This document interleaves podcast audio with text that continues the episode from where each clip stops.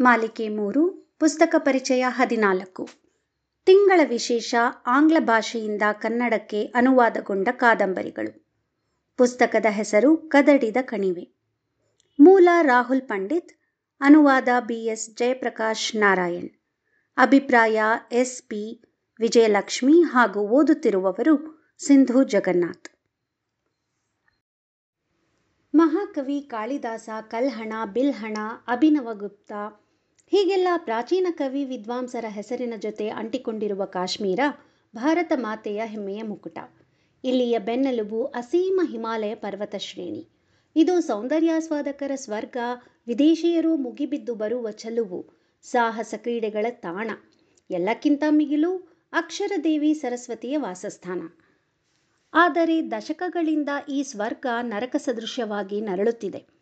ಹಸಿರು ಹೂವು, ತೊರೆ, ನದಿ, ಜಲಪಾತಗಳ ಕಣಿವೆ, ಇಂದು ಬಂದೂಕು ಗುಂಡುಗಳ ಅಟ್ಟಹಾಸದಲ್ಲಿ ಅಕ್ಷರಶಃ ರಕ್ತದೋಕುಳಿಯಲ್ಲಿ ಕದಡಿ ಹೋಗಿದೆ.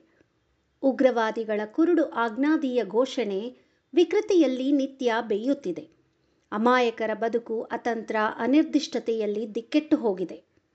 ಎರಡು ಸಾವಿರ ವರ್ಷಗಳ ಹಿಂದೆ ಇಲ್ಲಿ ಬಂದು ಕಣಿವೆಯ ಕಣಕಣದೊಡನೆ ಸುಂದರ ಬದುಕು ಕಟ್ಟಿಕೊಂಡು ಕಾಶ್ಮೀರ ಕಣಿವೆಯನ್ನು ಶಾರದೆಯ ವಾಸಸ್ಥಳವೆನ್ನುವ ಹೆಸರನ್ನು ಸಾರ್ಥಕ ಮಾಡುವಂತೆ ಅಕ್ಷರ ಭಂಡಾರವಾಗಿಸಿದ್ದ ಕಾಶ್ಮೀರಿ ಪಂಡಿತರ ಪಾಡಂತೂ ಹರಿದು ದಾರುಣವಾಗಿದೆ.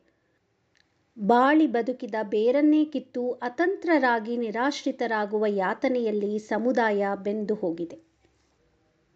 ಇಂಥದ್ದೊಂದು ಸತ್ಯಕತೆಯ ಬೆಂಕಿಯಲ್ಲಿ ನಲುಗಿದ ಕಾಶ್ಮೀರಿ ಪಂಡಿತ ಸಮುದಾಯದ ರಾಹುಲ್ ಪಂಡಿತ್ ತಮ್ಮ ಆತ್ಮ ವೃತ್ತಾಂತದ ಮೂಲಕ ಈ ದಾರುಣ ವ್ಯತೆಯನ್ನು ಕಾದಂಬರಿಯಾಗಿಸಿದ್ದಾರೆ. Our moon has blood clots ಎನ್ನುವ ಇಂಗ್ಲಿಷ್ ಕೃತಿಯಲ್ಲಿ. ಇದನ್ನು ಕನ್ನಡಕ್ಕೆ ಅನುವಾದಿಸಿದ್ದಾರೆ ಬಿ. ಎಸ್. ಜಯಪ್ರಕಾಶ್ ನಾರಾಯಣ್.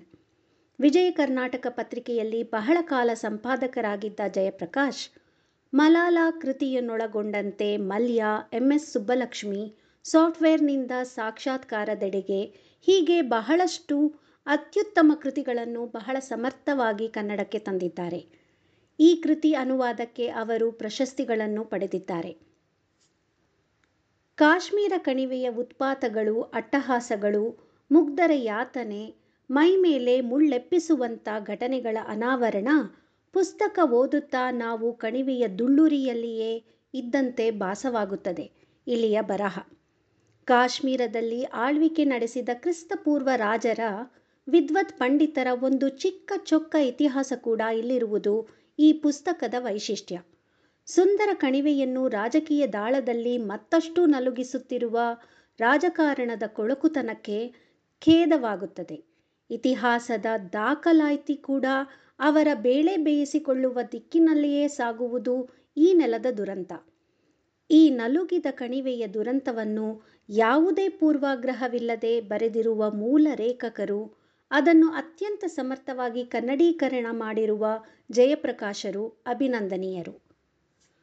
ಆತ್ಮಸಾಕ್ಷಿಗೆ ಬದ್ಧವಾದ ಅಂತಃಕರಣ ಕುಲುಕುವ ಕೃತಿ ಸೊಗಸಾದ ನಿರೂಪಣೆಯಿಂದ ಇದು ಗಮನಾರ್ಹವಾದ ಕೃತಿ ಎಂದು ಮುನ್ನುಡಿ ಬರೆದಿದ್ದಾರೆ ಖ್ಯಾತ ಕಾದಂಬರಿಕಾರ ಎಸ್ ಎಲ್ ಭೈರಪ್ಪನವರು. ಮೂಲಕ್ಕಿಂತ ಉತ್ತಮವಾಗಿದೆ ಎನ್ನುತ್ತಾರೆ ಕೆ ಸಿ ರಘು ಅವರು. ನನಗೂ ಬಹಳ ಇಷ್ಟವಾದ ಗಂಭೀರ ಪ್ರಸ್ತುತ ಸಮರ್ಥ ಕೃತಿ ಇದು. ಒಂದಂತೂ ನಿಜ. ಕಾಶ್ಮೀರದ ಚರಿತ್ರೆಯ ಬಗ್ಗೆ ತಿಳಿಯುವ ಆಸಕ್ತಿ ಇರುವವರಿಗೆ ಇದೊಂದು ಅತ್ಯುತ್ತಮ ಕೃತಿ. ಕಾಶ್ಮೀರಿ ಪಂಡಿತರ ದಾರುಣ ವ್ಯಥೆಕತೆಯನ್ನು ತಿಳಿಯಬೇಕೆಂದರೆ ಈ ಪುಸ್ತಕವನ್ನು ಖಂಡಿತ ಓದಿ. ಧನ್ಯವಾದಗಳು.